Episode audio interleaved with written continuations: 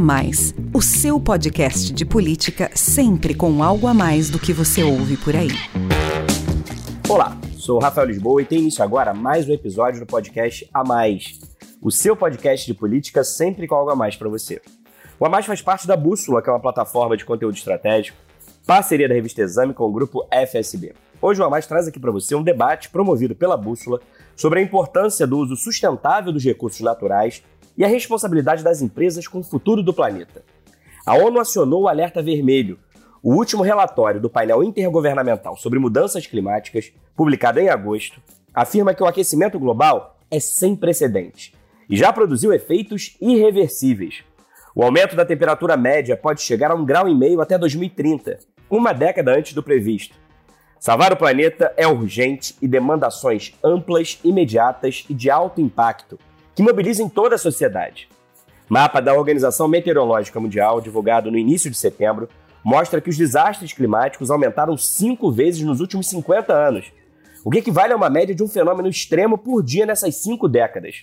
Num cenário em que ondas de calor, secas e enchentes são cada vez mais frequentes, usar os recursos naturais de maneira sustentável e inteligente é mais do que uma decisão estratégica. É uma questão de sobrevivência. Defender o meio ambiente é então missão de todos: poder público, iniciativa privada, cidadãos.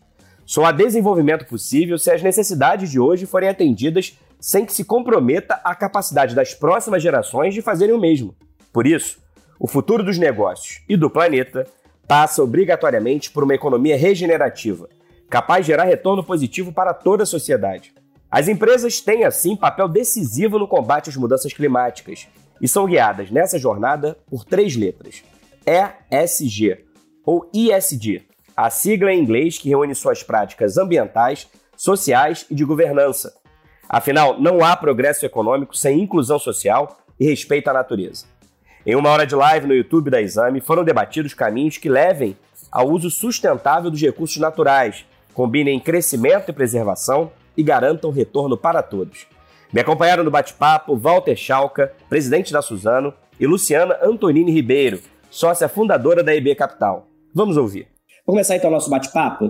Walter, a sustentabilidade é uma das premissas mais caras a Suzano, está no DNA da empresa.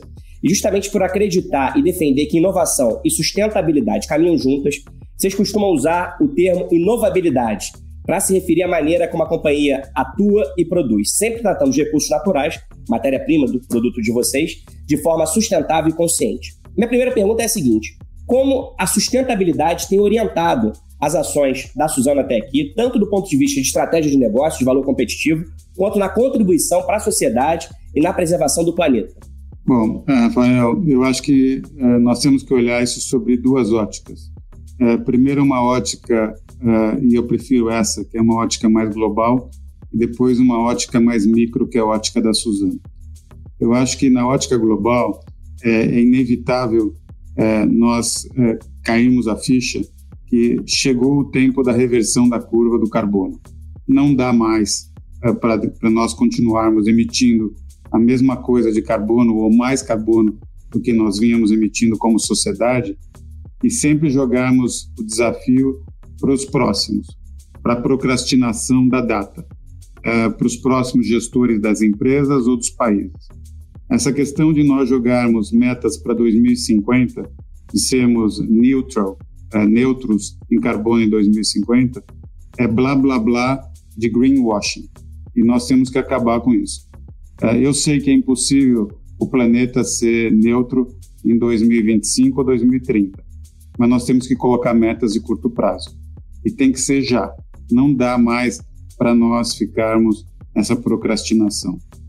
E se não é possível reduzir uh, em 100%, mas é possível reduzir em 20%, em 30%, em 40%, e com isso a gente reverte a curva. Porque a gente faz o discurso na parte da manhã e na parte da tarde a gente emite mais do que emitiu ontem. Isso daí não pode acontecer. Então, nós temos que tomar ações imediatas e eu conclamo as pessoas que vão participar da COP 26 uh, principalmente olhando os países, que nós precisamos de um processo de descarbonização. Eu queria depois ampliar um pouco a nossa discussão de como fazer essa descarbonização uh, no mundo, no curto espaço de tempo, porque eu tenho algumas sugestões e algumas recomendações nesse sentido. O segundo é sobre a ótica da Suzano. A Suzano é, é parte do problema, mas também é parte da solução. E nós plantamos hoje 635 mil árvores por dia. Eu vou repetir, 635 mil árvores por dia que nós plantamos hoje e vamos plantar ainda mais e, portanto, participamos do sequestro de carbono. Nós já somos carbono negativo. E nós imaginamos que da árvore nós podemos tirar outros produtos, além de celulose e energia, que é o que nós tiramos hoje, para que nós possamos, através desses novos mercados, repor outros materiais de origem fóssil.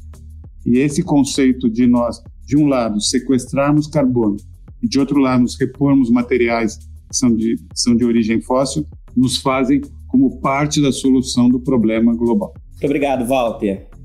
Agora vou falar com você, Luciana. O Walter aí, como ele mostrou, a Suzano é, é, um bom exemplo de empresa que aposta no modelo econômico mais sustentável, né? Que ele disse aí é parte do problema, mas também é parte da solução, que busca gerar, ao mesmo tempo, impactos positivos sociais, ambientais e, claro, econômicos, como qualquer negócio. É o tipo de negócio que caracteriza essa transição necessária para a economia verde a que estamos assistindo hoje. E a preocupação com essas questões tem ganhado cada vez mais visibilidade com o avanço da agenda ISD nas empresas. Na sua opinião, Lu, o quanto o ISD, e aqui, claro, inclui a pauta ambiental, ainda é visto pelo setor privado apenas como uma ferramenta de análise de risco, de criação de valor?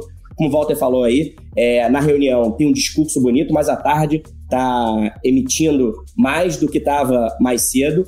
E o quanto empresários e executivos já se tornaram conscientes de fato de que esses pilares reunidos nessas três letras representam oportunidades de negócio e geração de prosperidade compartilhada com toda a sociedade. Como é que você vê essa questão da teoria e da prática?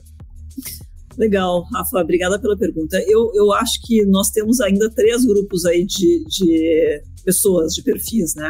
A gente tem a turma greenwashing, que é fato, é, e que tomara que em algum momento uh, se convertam.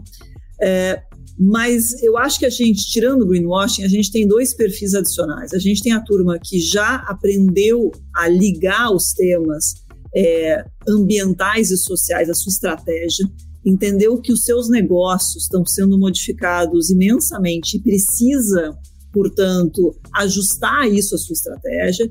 E eu acho que tem um grupo ainda muito grande, infelizmente, que já se deu conta do porquê, já se deu conta de todo o problema climático e social, mas ainda não consegue é, implementar na prática o que, que isso significa. Né? como qualquer. Nós estamos passando aqui, a gente fala muito aqui na EB que Green is the New Tech, né? A, a, o tema de sustentabilidade ele está perpassando todas as indústrias. Não importa se você é, é varejo, se você é, é, banco, não importa a sua indústria, você tem que se ajustar à nova realidade, uma realidade em que de fato você tem que olhar para o tema do carbono, em que de fato você tem que olhar para o tema de recursos finitos. E a gente vê pessoas, empresas, né? A Suzana, eu acho que por isso que eu estou tão feliz aqui é, de ter esse encerramento com a Suzana. Acho que a Suzana é a representatividade de quem conseguiu trazer para o core da sua atividade a preocupação ambiental e social, né? E isso, obviamente, tem muito a ver com CPFs que estão por trás é, é, da, da Suzana. Eu sempre digo, da, no fundo, as empresas elas são representadas pelas suas pessoas físicas e o, e o Walter aqui eu acho que representa isso é, é mais do que ninguém. A gente vê algumas indústrias, por exemplo, a indústria da moda, que é um grande poluente, já com alguns expoentes que começam a se modificar, né? começam a modificar suas estratégias. Eu gosto muito do exemplo da Malve, é, que passou a tingir as calças jeans com um copo de água, antes usava é, litros de, de água, então preocupada com a questão é, da escassez da água. Mas eu acho que a gente ainda está num processo, quando a gente faz qualquer discussão estratégica dentro de uma empresa, não importa sobre qual perspectiva, você tem que entender o porquê mas você também tem que entender o que, como, quem e como mede, né? É, isso é base para qualquer estratégia. E eu acho que a gente, de uma certa maneira, hoje tem muito mais consenso sobre essa transformação da sustentabilidade. Talvez a gente tenha respondido melhor a pergunta do porquê. Eu acho que existe quase que um consenso porquê, mas o que cada empresa tem que fazer? Qual é que é a sua área de influência? Como é que aquela empresa consegue escalar e de fato modificar o seu negócio para que tenha de fato externalidades positivas e resolva e ajude a contribuir para temas sociais e ambientais, eu acho que ainda é pouco comum. É, e as demais perguntas mais ainda, né? Como eu faço isso? Como é que eu atrelo isso a metas concretas? Como é que eu meço sucesso? E aí, por fim, quem, né? Como é que eu atraio talentos que tenham essa capacidade de trazer, não o IST genérico, mas o IST sob a perspectiva de soluções concretas e escaláveis para a realidade de cada uma dessas empresas. Né? Então, acho que a gente ainda está no processo. É, cada vez mais as pessoas se dão conta de que os negócios, a, a, o cerne dos negócios estão sendo transformados, mas eu ainda acho que tem um caminho bem relevante é, é, do discurso para a prática. Eu queria só complementar, se você me permitir, primeiro concordando com o que a Luciana colocou, eu queria uh, falar o seguinte: esse, esse essas, acrônimo ISD foi, foi trazido pelo mundo financeiro, mas acho que são coisas distintas. Aqui nós não estamos discutindo o DI, sabe? O DI acho que cara, tem muito a ver com a questão de cada uma das empresas, o momento que as empresas estão, a situação societária delas, e, e todas elas têm uma obrigação de evolução no DI. É, mas nós estamos falando de dois problemas geracionais que nós temos, que é o I e o S. Sim, o ambiental, como nós falamos, é o seguinte: nós precisamos reverter a curva do carbono e precisamos fazer isso já. Não dá mais para continuar emitindo mais, nós precisamos reverter a curva. E a segunda questão é a questão social, que é uma questão tão fundamental da desigualdade de oportunidades que nós temos na sociedade, que tem a ver com diversidade e inclusão né, de um lado, mas também tem a ver com o modelo de distribuição de renda que a gente tem do outro, é, porque a gente conseguiu fazer uma sociedade onde a gente está concentrando cada vez mais renda e, e, e principalmente nós não estamos entregando para grande parte da população a qualidade dos serviços necessárias para que tenha uma qualidade de vida adequada. Então, na minha percepção, essa agenda IIS é uma agenda em construção e colaborativa. Não tem mais a competição. Assim, eu não tenho nenhum problema em sentar com os meus competidores, quaisquer que sejam no mundo, no Brasil e no mundo, para juntos com eles e de outras indústrias também, nós construirmos uma agenda que uma, sendo uma agenda ambiental e social adequada, porque é uma agenda que é uma agenda coletiva, não é uma agenda de disputa, é uma agenda de construção. E é para isso que a gente tem que pensar como que a gente faz uma agenda ambiental, porque a questão do carbono não adianta a empresa X ou o país X fazerem a evolução se o resto não evolui. Tem que ser uma evolução de 7 bilhões e meio de pessoas no mundo. É assim que a gente vai construir uma solução, porque é uma solução que tem que ser uma solução global. Então, assim, nós precisamos entender que essa questão da disputa e da competição está no mundo econômico, mas não deve estar no mundo ambiental e no mundo social, que é tão fundamental para todos nós. É interessante que toda vez que a gente traz aqui esse tema da inclusão social, das políticas afirmativas de diversidade, é, das práticas ambientais, que a gente ouve os executivos falando é justamente isso que o Walter falou agora, que deve ser um pacto coletivo. E nesse momento, assim, é, copiar práticas, iniciativas bem-sucedidas no campo de diversidade, de inclusão, de responsabilidade social e ambiental, faz todo sentido. Não existe competição aí, porque deve ser um pacto coletivo e social. É, é, é, é bem bacana isso que o, que o Walter levantou. Rafa, até quero fazer um comentário e depois quero fazer uma pergunta para o pro, pro, uh, Walter. Nesse teu comentário de, de, de fato, cooperação, eu acho que a gente começa a ver sinais claros dessa cooperação. É, no, no, na indústria uh, uh, que a Suzano atua, isso já acho que já é muito evidente, muito pela liderança da própria Suzano. No meu ambiente, que é o ambiente de private equity, eu vejo também isso acontecendo. A gente lançou é, pela ABVCAP no início desse ano um, um, todo um projeto voltado à inclusão produtiva é, e o Private Equity e o Venture Capital se unindo para justamente fazer com que a gente seja capaz como grandes empregadores que somos no Brasil, de aumentar o número de empregos para jovens vulneráveis. Lá a nossa preocupação é jovem, né? O, o cara ia entre vai 15, 16 anos e 21 anos, é o cara do primeiro emprego, é, e o cara que é vulnerável, né? Que a gente tem hoje um desemprego, especialmente nessa parte da população aí de quase 50%. Então existe uma, uma visão aqui de, de de troca de melhores práticas e de como é que se faz isso, não para cumprir a lei lá do jovem aprendiz, mas de fato para a gente fazer um trabalho mais concatenado e mais orquestrado de melhoria. E eu acho que cada vez mais, de fato, a gente tem que se ajudar nesses aspectos. Walter, eu queria fazer uma pergunta para ti. Você estava falando, e eu concordo muito com ambiental e social, e aí queria te, te fazer a seguinte provocação. A gente vê que a transformação ambiental ela também está acontecendo, ela também está gerando é, a extinção, vamos dizer assim, de várias, vários empregos tradicionais nessas áreas que a gente vê que estão perdendo força. E no Brasil a gente fala muito da necessidade de abrasileirar o IST é, e ter um foco muito especial para o tema social, já que a gente vive aqui uma situação hoje, é, já era dramática pré-coronavírus, hoje nem se precisa se falar. É, se fala muito de geração de novos empregos a partir da retomada verde.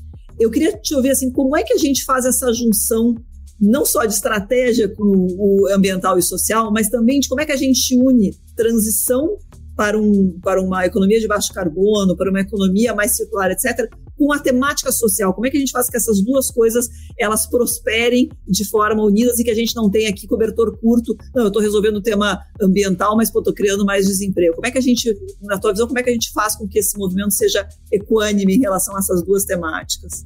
Luciana, a minha percepção é que o Brasil tem um potencial inacreditável de ser uma mega economia verde. É, e nós temos que usar esse potencial para endereçar a questão social, não apenas a questão ambiental, mas a questão social. E eu vou dar um exemplo para você. É, assim, nós temos uma matriz energética que é uma matriz energética razoavelmente limpa comparada com outros países, mas nós podemos ter excesso de energia. É, se nós investimos cada vez mais numa matriz limpa energética, é, colocando mais eólica, mais solar e, e, mais biomassa no sistema, mas principalmente eólica e solar, que é a energia mais limpa é, de todas, nós podemos aumentar a geração é, de empregos com muita oportunidade de investimento e, em adição a isso, através do hidrogênio verde, nós podemos exportar energia e criar um modelo que seja um modelo de muita uh, potencial de criação de valor para o Brasil. Porque, assim, uh, o Brasil precisa pensar o que, que, vai ser quando crescer. Nós não podemos ser só exportador de commodity. Uh, assim, se você pegar a balança comercial brasileira hoje, na, na, na, na parte de exportação, nós somos fundamentalmente exportador de commodities. Tem companhias maravilhosas como Embraer, como VEG, que estão com, com a questão tecnológica mais avançada, mas se nós apertarmos o suco de laranja ali, vai sobrar grande parte é, é soja, é milho, é celulose, são coisas que a gente precisa aumentar a criação de valor. Então, a, a, na minha visão, nós precisamos usar esse potencial que nós temos da base produtiva super competitiva que nós temos no Brasil, com a parte energética, para produzir valor é, mais é, é, mais significativo na cadeia e exportar valor mais significativo. Isso vai gerar muito emprego para o Brasil. Do outro lado, a prestação de serviço ambiental no Brasil pode ser um potencial de criação de valor enorme para os brasileiros. E eu dou exemplo da Amazônia. Sim, se nós acabarmos com o desmatamento ilegal da Amazônia, se por um passe de mágica nós acabássemos hoje e conseguíssemos negociar o carbono evitado nesse processo, nós geraríamos 10 bilhões de dólares ao ano. Assim, que dá para resolver a, vida de milhões de ama amazônidas, milhões de amazônidas, que hoje, sim, as pessoas é, que não, não têm essa visão, mas nós, ali nós temos um problema social muito grave, porque as pessoas envolvidas na ilegalidade do desmatamento, nós precisamos gerar emprego para elas. Não adianta falar, acabou, vai virar só comando e controle isso vai ser ficar enxugando gelo, nós precisamos gerar, gerar emprego para essas pessoas. Então, a minha percepção é que nós temos um potencial de geração de empregos que combinam ambiental e social que é muito difícil de ser replicado por outros países. Então, assim, se nós usarmos isso adequadamente, nós podemos potencializar o Brasil uh, com uma forte criação de empregos e sendo uma geopolítica, um, um ator na geopolítica internacional através do mundo ambiental. Ô Walter, então aproveitando essa sua resposta aí sobre o potencial que o Brasil tem de liderar, de se tornar um líder global em sustentabilidade, protagonista aí desse capitalismo regenerativo, o que, que você acha que falta, já que a gente tem todas as condições naturais para isso, tem um potencial gigantesco, o que, que falta para o Brasil assumir essa posição de liderança e efetivamente implementar políticas públicas nesse sentido? Não, em primeiro lugar, falta um plano uh, de médio e longo prazo. Né? O Brasil é um país que fica vivendo de, numa senoide. Né? É assim, cada vez que entra um governo novo, o governo faz um discurso sobre o que vai ser os próximos anos uh, e depois a gente fica dependendo da próxima eleição. Então, a gente precisa ter um planejamento de longo prazo para saber da onde virá a nossa competitividade. Qualquer presidente de empresa que entre numa empresa nova, faz, a primeira coisa que faz é um planejamento estratégico. Qual é o planejamento estratégico do Brasil? Nós precisamos fazer isso acontecer. Em segundo lugar, nós precisamos gerar capabilidades no Brasil. Assim, nós temos um problema crônico de educação no Brasil, que é um problema de universidade já atendida. Hoje nós somos quase universais, né? quase 100% da população tem acesso à escola, mas de baixa qualidade. E o Brasil está perdendo essa competição no mundo. Sim, nós precisamos aumentar a capacidade da sociedade brasileira e, portanto, investir em educação. Não tem nenhum país do mundo que passou de um nível de desenvolvimento para outro sem ter passado por uma educação eh, mais qualificada. Nós precisamos investir na educação, investir não mais apenas recursos, mas também investir numa tecnologia de educação adequada, na, na eficiência dos recursos que são aplicados para nós melhorarmos a qualificação dos nossos jovens. Essa combinação de ter um plano estratégico de longo prazo com investimento em capacitação, eu acho que é uma combinação que leva o Brasil a um futuro melhor. Países desenvolvidos, especialmente alguns países europeus, que conseguiram, é, através da educação profissionalizante, trazer muito da necessidade das suas indústrias, dos seus setores mais produtivos, é, justamente para a mão de obra qualificada, né? Então, com o, caso com a educação técnica, ou educação vocacional e com a formação de pessoas justamente para fazer esse movimento é, a, a, partir das suas é, capacidades produtivas. E aqui no Brasil é muito, teríamos uma oportunidade de ouro, né? É, de, de fato, a gente ser capaz de formar a geração de é, outro dia eu escrevi um artigo falando, poxa, nós vamos ter aqui o técnico de é, energia eólica. Quais são as profissões, na verdade, que agora já estão demandando é, pessoas qualificadas e que se a gente for capaz, de fato, de ter esse protagonismo nesse ambiente é, de retomada verde, a, a, necessidade por, essa, por esse grupo de pessoas só vai aumentar, né? Então, tem um espaço muito interessante aqui de duas agendas super relevantes, que é a retomada verde, junto com o tema de profissionalizar as pessoas e, e permitir que essas pessoas passem a entrar no mercado produtivo já numa uma nova tendência né, de, de, de, de profissões é, que, que tem demanda. Né? Não adianta a gente só formar advogado Uh, e eu posso falar dos advogados, já que sou uma de formação, né? Não, não adianta formar mais advogados, mas a gente tem que formar pessoas que estão ajustadas para esta nova, é, é, para essa nova economia que a gente quer construir, né? Mas enfim. Eu acho também que em adição a isso, uh, Luciana, a gente precisa entender qual é a nossa vocação do futuro, né? Nós nós perdemos a corrida da tecnologia de informação. Essa é uma corrida que começou há 20 anos. O Brasil ficou para trás e o Brasil é follower, né? Nós utilizamos isso consumimos isso, mas não somos geradores disso. Obviamente, o pessoal está tentando correr atrás, tem vários setores que estão trabalhando bastante nesse setor, nesse envolvimento, mas é uma corrida que já está razoavelmente perdida. Né? Agora, vamos pensar qual é a próxima corrida.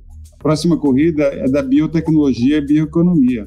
Essa é a próxima corrida. Nós não podemos perder também essa oportunidade. Essa é a nossa vocação. Nós temos preparação para fazer isso nós temos biomas maravilhosos, nós temos capacidade de gerar tecnologia uh, enorme uh, e, e, e, nós não podemos ser simplesmente provedor de, de matéria-prima básica que é alimento uh, para o mundo, achando que isso é a solução. Então, nós precisamos explorar um pouco a nossa vocação e fazer isso acontecer ao longo do tempo. Então, falando um pouco sobre planejamento estratégico, Rafael, que a gente estava discutindo, esse é o passo inicial uh, do processo. E, e, e, eu acho que o Brasil pode ter uma inserção global, uh, uma, uma mega potência na biotecnologia uh, e, e, nessa nova área de desenvolvimento global que vai acontecer. E é interessante, né, Walter? A Europa, por exemplo, tem se posicionado como alguém que desenhou a sua estratégia a partir desta, apesar de talvez não ser é, por vocação é, algo que estaria atrelado à Europa, mas a Europa tem se posicionado como alguém que quer ter protagonismo no ambiente verde, né? E tem feito todo o seu quadro regulatório a partir disso. Então aqui tem uma provocação de onde é que a gente quer onde, onde a gente quer chegar, que é a sua provocação. Walter, deixa eu aproveitar e fazer uma outra, um outro consideração. A gente, esse ano foi um ano uh, relevante, aí, os últimos 12, 18 meses foram, foram meses importantes, né? Infelizmente, toda a situação de Covid, mas a gente teve aí um posicionamento da Europa, como eu estava falando agora há pouco, é muito uh, pró-transição verde, com uma regulamentação muito robusta, o próprio Estados Unidos voltando ao Acordo de Paris com a assunção é, do Biden, e agora a gente vê um evento muito marcante, é, que é a COP26, é, que deve acontecer em, em novembro em, em Glasgow. É, e tem toda uma expectativa, na verdade, especialmente sobre a temática do mercado de carbono, mas não só em relação a essa temática. Como é que você vê o evento da COP26, a relevância disso é, é, no mundo e a relevância disso para o Brasil? Como é que a gente deve encarar o tema da, da, das potenciais aí novas é, orientações vindas da COP26? Acho que a COP26 é uma oportunidade para o mundo para nós nos ajustarmos a uma questão fundamental na, na na, questão do carbono. E eu vou falar um pouquinho para vocês sobre isso. Eu, eu defendo uma tese que nós não devemos ter imposto sobre carbono. E eu sou contra, por exemplo, o CBAM, que foi instituído pela Europa, porque isso é um protecionismo europeu uh, através do carbono. Uh, eu defendo uma tese que o mundo inteiro deveria adotar um sistema chamado Cap and Trade. Então, é muito simples isso, eu vou explicar para vocês, para quem não entende isso ainda. A empresa X ou o país X está emitindo 100 de carbono. Então, a partir da data tal, ele só vai poder emitir 80 de carbono, ou 75. O número depois eles vão definir. Vamos supor que se fosse 80. Uh, só que é o seguinte: aqueles países ou aquelas empresas que conseguiram, ao invés de fazerem 80, emitirem 75, uh, elas vão poder negociar esses 5 de diferença entre 80 e 75 no mercado de carbono. Aqueles que emitirem 90 porque não conseguirem reduzir vão ter que comprar carbono. E carbono vai ser cada vez mais caro. Então, isso vai forçar um mega investimento na descarbonização. As empresas vão falar o seguinte: não tem sentido eu ter que comprar carbono o ano inteiro, eu vou perder competitividade. É, eu vou ter que descarbonizar. Isso vai levar uh, uma, uma, de uma forma forçada as, as empresas se descarbonizarem.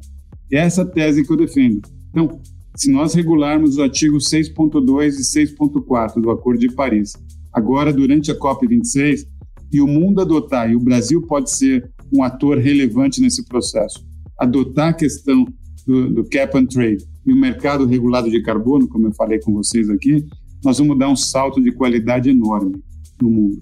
E aí nós vamos ver a reversão da curva. Se nós chegarmos lá e todos os países não conseguirem consensar um modelo que seja adequado e nós continuarmos nessa mesma situação de hoje, onde as pessoas colocam metas ambiciosas, mas muito longas, nós vamos entrar numa curva que é uma curva muito perigosa é, no mundo, que é um precipício ambiental que a gente pode estar vivendo a partir dos próximos anos é, no mundo. Porque todo mundo ficou muito preocupado com o que aconteceu com a Covid, a perda é, ambiental e, a, o risco de diversidade, os riscos climáticos que nós podemos ter, é, é múltiplas vezes o efeito que a Covid pode, trouxe para nós. Então, sim, eu, tenho muita preocupação, mas muita esperança que na COP26 seja um instrumento é, de transformação. O Brasil tem um papel muito importante nisso, Luciana, porque o Brasil pode ou deveria anunciar uma redução é, do desmatamento ilegal da Amazônia no curto prazo. Esse deveria ser a base da nossa discussão. E, junto com isso, o Brasil poderia aderir à questão é, do sistema do mercado regulado de carbono. Essa combinação dos dois efeitos acho que mudaria muito a posição e a visão do Brasil do mundo do mundo sobre o Brasil na questão ambiental. Walter, eu vou fazer uma pergunta agora para vocês dois. Tanto você quanto a Luciana falaram aí dos efeitos da pandemia. Você disse que as questões ligadas à sustentabilidade têm efeitos muito mais danosos de tudo que aconteceu nesse último ano e meio aí por conta da pandemia. A Luciana falou também que essa, que a COP26 vai ser o primeiro encontro, né, já que o, o anterior foi adiado por conta da pandemia, e que vai se pensar a recuperação econômica a partir de uma matriz mais verde, né? O mundo todo vai pensar isso. A, a Europa tem se posicionado de uma maneira muito ativa em relação a isso. Os Estados Unidos voltaram ao Acordo de Paris a partir do comando do Biden. É, e aí, a pandemia, de uma maneira geral, ela fez com que houvesse um chacoalhão na sociedade, no planeta, indivíduos, marcas e empresas passaram a repensar o papel na sociedade, a contribuição para o outro, para o planeta. Parece é, que com a Covid-19, a sociedade parece ter adquirido, pelo menos essa é a percepção, essa é a impressão, é, uma maior consciência social e ambiental. Vocês concordam? Qual é a sua opinião, Walter? Qual que foi o impacto é, da Covid na discussão das pautas ambientais, na discussão do futuro do planeta e qual foi o impacto da Covid nas ações da Suzana? Bom, é, é, eu acho que são duas coisas distintas. Né? A primeira questão é nós olharmos é, que essa questão ambiental essa questão social eram questões latentes na sociedade e crônicas, mas de baixa uh, intensidade de discussão e de soluções uh, de como nós deveríamos fazer. Parece que caiu a ficha no mundo que isso não dá para postergar mais, uh, que isso é uma coisa que a gente tem que fazer agora e por isso que surgiu essa pauta que começou com o nome ESG, na minha opinião é muito mais IS do que o dia é outra coisa, mas é uma pauta IS que está cada vez mais clara porque a gente precisa resolver a questão de diversidade e inclusão, a gente precisa resolver a questão ambiental, a gente precisa resolver a questão de igualdade de oportunidades e concentração de renda. São temas que são muito uh, relevantes que está todo mundo enxergando que é inevitável. Nós vamos bater com a cara no muro no mundo se a gente não enfrentar esses temas de forma adequada. Então, acho que isso é, é, é muito positivo. A Covid, acho que trouxe uma outra coisa que é a empatia e a humanização das relações. Nós nos apequenamos no sentido de entendermos que nós, como seres humanos, temos que ter uma proximidade cada vez maior é, com as pessoas. A Suzano saiu muito bem nesse jogo, mas eu, eu, costumo, porque nós adotamos desde o início três pautas que eram muito relevantes. Primeiro, proteger pessoas. Segundo, proteger a sociedade. Então, nós investimos muito na questão da sociedade. Mas eu, pessoalmente, Rafael, acredito muito que filantropia é maravilhoso, mas é band-aid. Sim, eu defendo muito a filantropia, mas filantropia é band-aid para os problemas. Sim, nós temos problemas seríssimos que nós temos que resolver de, de forma estrutural. E a Suzano está participando desse jogo de atuar para participar como ator e não como espectador do mundo da solução estrutural. Acho que essa é uma outra dinâmica que aconteceu muito na Covid. Porque, assim, eu via muitas empresas e muitas pessoas, quando a gente conversava com outros CEOs, falando muito desses problemas, mas muito pouca ação prática.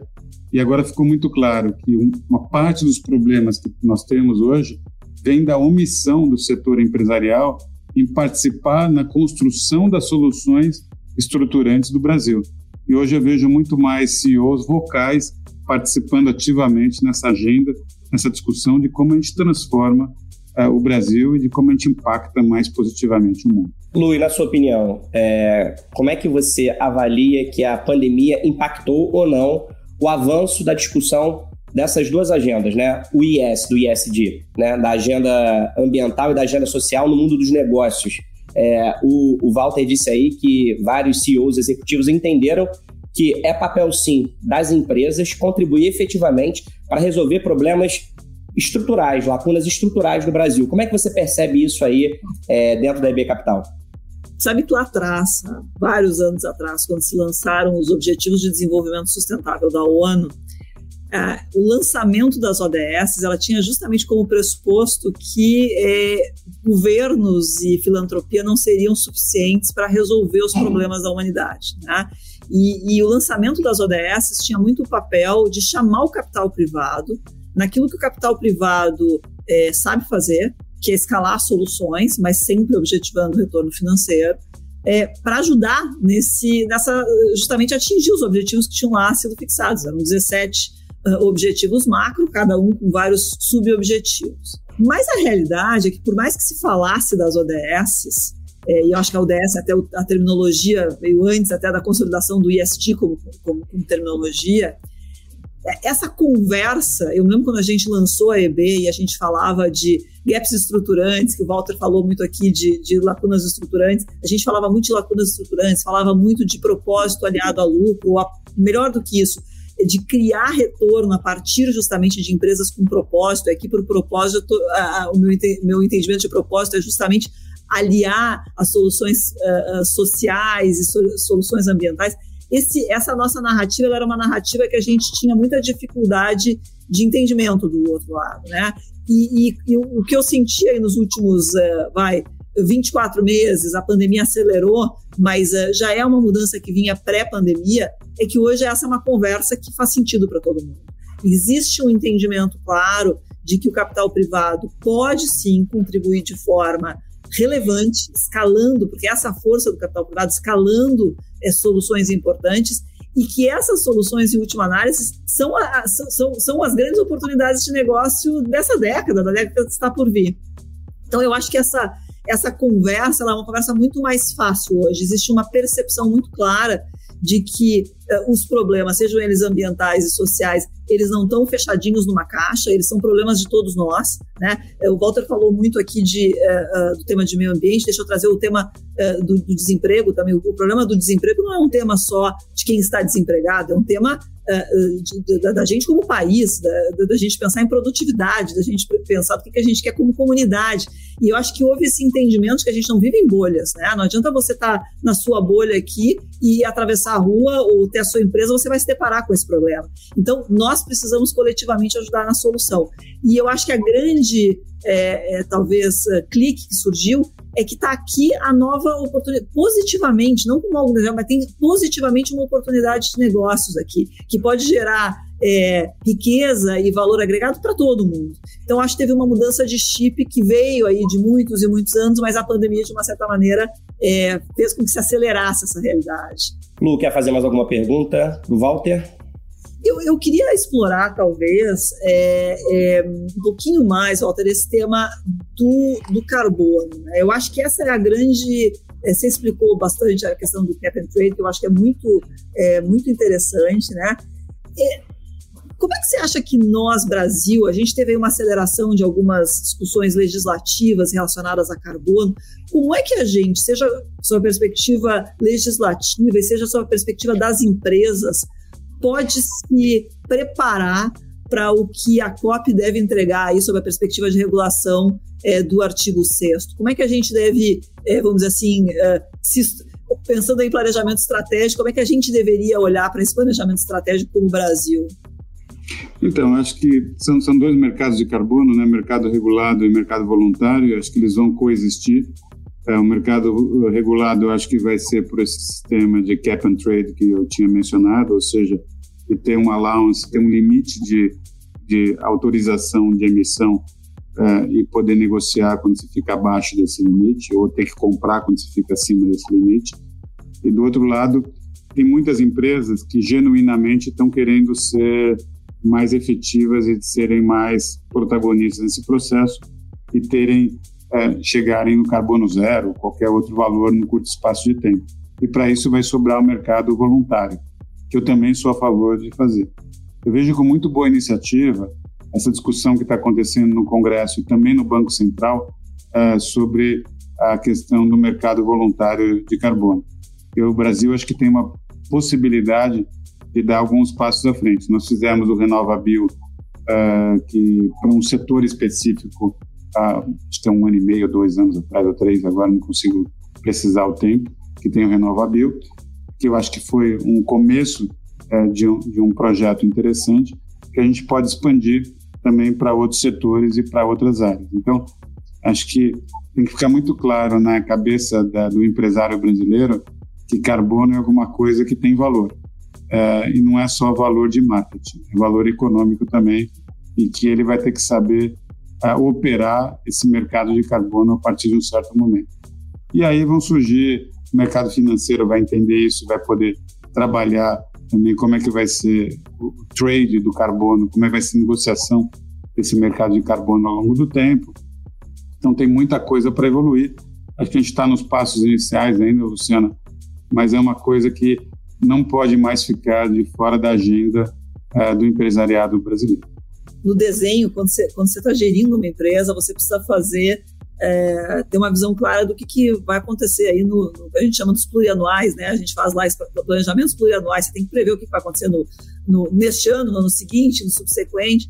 E, e, eu acho que, eh, de fato, os empresários brasileiros e as indústrias brasileiras precisam começar a entender os impactos todos do carbono no seu curto prazo, porque ele vai acontecer, né? E muitas empresas precisam ajustar um pouco a sua, algumas um pouco, algumas muito, a sua forma de atuação.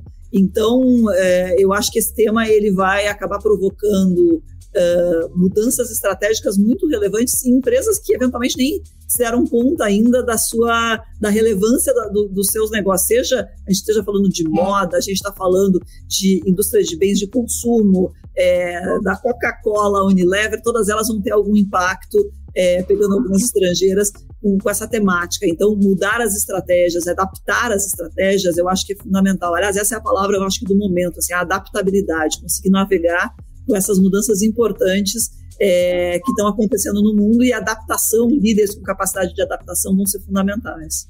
E eu estou percebendo também, de uma forma genuína, é, é, empresas que têm muito impacto de emissão é, trabalhando para buscarem soluções. Então, empresas petrolíferas, por exemplo, trabalhando pensando o que vai ser o negócio delas no futuro e trabalhando para buscar uh, soluções de uma forma muito positiva. Então, assim, como eu disse anteriormente, eu acho que é uma questão uh, de construção conjunta. Não é uma questão de disputa aqui e nem de apontar dedos, de apontar responsabilidade. Não importa o que aconteceu no passado, a gente não vai ficar resolvendo isso. Vamos resolver a partir de agora como que a gente constrói uma matriz, uma solução limpa de carbono na sociedade. Ô, Walter, eu quero então perguntar agora para você é, sobre as metas da Suzano na busca dessa, dessa sociedade é, com maior consciência ambiental, uma economia mais verde. Né? Você falou aí é, do papel das empresas, papel efetivo das empresas contribuindo para isso. Você disse logo na sua primeira resposta que a Suzano é parte do problema, mas é parte da solução. Se eu, se eu, se eu falar aqui o número errado, você me corrija, por favor, mas eu lembro de você ter falado que vocês plantam por dia 635 mil árvores. É isso, né? É isso mesmo. Então, e aí, é, olhando lá no seu site, as informações que estão transparentes aí para toda a sociedade, as metas de sustentabilidade da, da Suzano para os próximos 10 anos são metas muito ousadas, né? Para esses próximos 10 anos aí, que a ONU chama de a década da ação. Eu vou ler aqui, só para você depois explicar como é que vocês vão chegar a atingir esses objetivos, tá?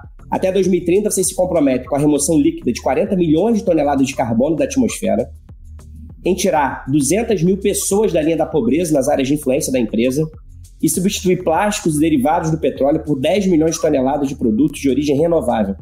São metas extremamente ousadas, ambiciosas. Como é que vai ser possível atingir esses objetivos, Walter? O nosso propósito, Rafael, é renovar a vida a partir da árvore. Uh, vamos colocar em perspectiva histórica nós tirávamos 15, 20 anos atrás da árvore apenas um produto que chamava celulose. É, hoje nós tiramos celulose, mas nós tiramos já um segundo produto, que é energia. Não sei se você sabe, mas nós vendemos energia no grid hoje. Nós somos superavitários em energia. Tem um terceiro produto que a gente vai tirar agora, a gente já tira, mas que vai monetizar de alguma forma, que é o carbono. É, através de adicionalidades. Eu quero dizer muito claro eu não vou conseguir negociar todo o carbono que eu sequestro, porque eu só posso negociar o que eu faço por adicionalidade ao que eu tenho anteriormente. Então, nós temos sim adicionalidade, já temos 22 milhões de toneladas de adicionalidade que em algum momento a gente vai poder negociar. Mas a gente percebe que tem muito mais para partir da árvore. E eu vou dar um exemplo para você, que é um exemplo muito simples, que é o mercado têxtil. É, hoje o mercado têxtil global é de 106 milhões de toneladas anuais 20 milhões de toneladas vem do, do, do algodão, que é um produto agro de altíssima utilização de água é, e diária. Temos um segundo é, volume, que é de cerca de 80 milhões de toneladas por ano, que vem de derivados fósseis, que é o poliéster e a poliamida. E temos 6 milhões de toneladas, hoje 6 dos 106, que já vem da árvore, que é a viscose. É, só que nós estamos desenvolvendo uma outra tecnologia, além da viscose, que é de microfibrilado de celulose, para produzir, com menos utilização de químicos ainda, é, fibras têxteis para esse mercado. E com isso criar valor, e, e, e, é parte daqueles 10 milhões de toneladas que nós queremos tirar é, do mercado. Mas posso dar outro exemplo para você, que é substituir embalagens plásticas de single use assim, o plástico tem um papel fundamental na sociedade. Eu não quero aqui demonizar o plástico. Acho que é uma besteira e não faz menor sentido. Mas o plástico não pode ser utilizado para single use, né? Não dá para a gente comprar um pacotinho de batatas é, que tem plástico ali, tem 30 gramas de batata, comer e jogar fora, aquilo lá nunca mais vai ser degradado, ou vai demorar séculos para ser degradado. Então, a gente precisa resolver esse problema do single use, do plástico. E nós somos parte dessa solução, trabalhando uh, com esse propósito, sempre a partir da árvore. Então, assim, nossa filosofia, nosso propósito, nossa vida é trabalhar, dada a nossa competitividade de biomassa que nós temos, então, nós não queremos ser piegas aqui, tem um lado econômico também que é muito importante para a Suzana, que nós vamos criar valor e compartilhar valor com a sociedade, mas nós vamos renovar a vida substituindo matéria-prima matéria plástica e outras utilizações. Só queria fazer um ajuste na minha, na minha palavra. Nós sim plantamos 635 mil árvores por dia, mas além disso, nós plantamos a cada dois minutos uma árvore nativa, porque nós também estamos na economia regenerativa, a, pegando áreas que eram áreas degradadas e recuperando com árvores nativas que não é para objetivo comercial. Muito bacana. Não, muito bacana, muito bacana o propósito de vocês, renovar a vida a partir da árvore. E bacana também, não só a, a questão da recuperação, da regeneração ambiental, mas a inclusão social, né? Com essa meta de tirar 200 mil pessoas é, da linha da pobreza na área de influência da Suzano, é algo muito impactante, muito transformador, né? Então, e a ideia nossa é buscar isso de uma, com uma renda sustentável. Uh, assim, não adianta, eu não quero dar dinheiro para as pessoas, eu quero tirar as pessoas da né, pobreza fazendo modelos econômicos que sejam sustentáveis. Eu conto um exemplo, que é o exemplo do mel, né? Uh, todo mundo sabe que o eucalipto produz um ótimo mel. Então, o que nós estamos fazendo? Pegando algumas comunidades e dando todo o apoio para aquelas comunidades produzirem mel. Então, toda a vestimenta, toda a tecnologia, todas as caixas, tudo que tem que fazer para produzir o mel, nós vamos pegar esse mel, nós vamos exportar esse mel. Nós estamos hoje em 86 países, com todas as grandes empresas de bens de consumo do mundo, e pegar 100% dessa renda e entregar para essa população. E aí essa população vai ter uma vida digna uh, e vai ter vai ter uma qualidade de vida. Só que é insuficiente isso, porque nós resolvemos fazer o seguinte: além de resolver as 200 mil pessoas, nós precisamos resolver a próxima geração. E a próxima geração é com educação.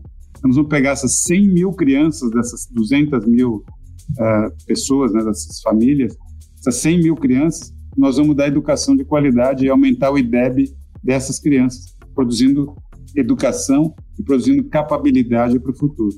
Para encerrar, eu quero perguntar a vocês sobre o futuro. A ONU, como eu disse logo na abertura, tem alertado aí para um futuro sombrio, caso toda a comunidade internacional não se mobilize imediatamente contra as mudanças climáticas com ações concretas e de alto impacto. Walter, eu queria então que você deixasse aqui o seu recado final para que a gente seja capaz de mudar essas previsões assustadoras e construir futuros preferíveis para se viver. O que cada um de nós deve fazer e qual o papel das empresas nesse processo? Bom, em primeiro lugar, eu queria dizer para vocês que nós não podemos estar no polo passivo, nós temos que estar no polo ativo, nós temos que ser protagonistas é, desse processo de transformação. Nós não podemos ser espectadores, nós temos que ser atores nesse processo. A primeira questão, eu acho que é fundamental, porque muita gente fica esperando para saber qual é a regulação que o país vai ter para poder se adaptar àquela regulação. Nós temos que ter uma, um outro papel, que é o papel de nós desafiarmos o modelo que está aí para um modelo diferente. Então, isso que eu acho que é, que é muito importante, e isso não cabe, como a Luciana muito bem colocou, não cabe apenas ao CNPJ, mas também cabe aos CPFs para fazerem isso. Esse é o primeiro desafio. O segundo desafio é que seja uma questão, ações que tenham impacto no curto prazo. Sim, não falta diagnóstico, não falta, a gente não precisa ficar fazendo novos diagnósticos, nós precisamos de ação.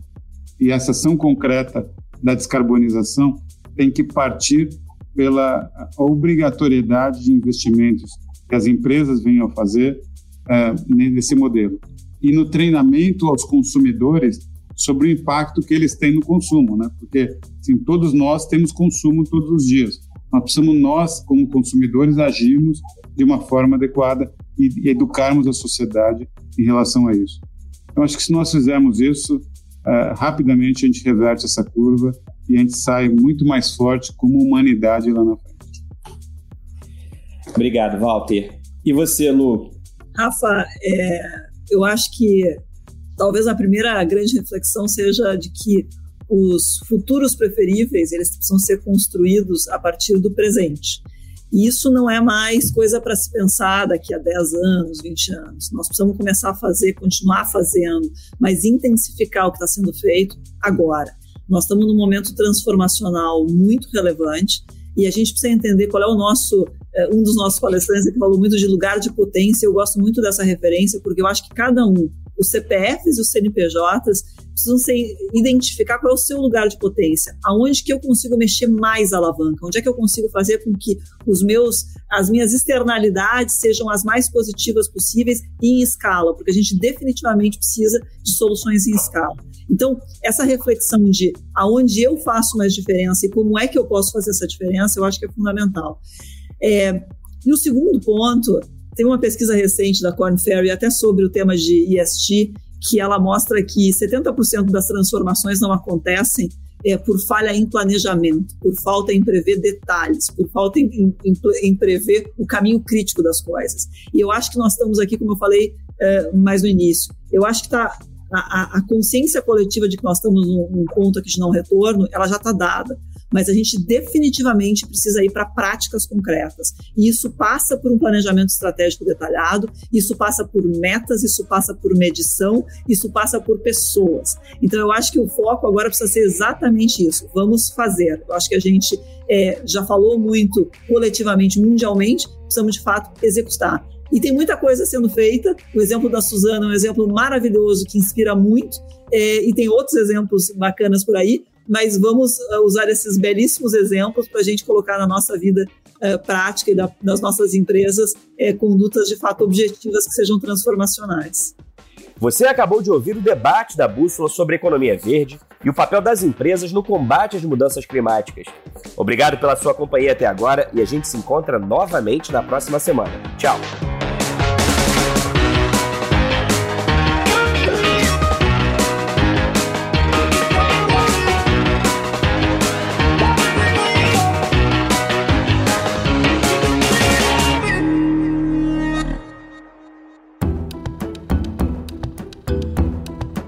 Edição Guilherme Baldi, este podcast faz parte da plataforma Bússola, um produto do grupo FSB.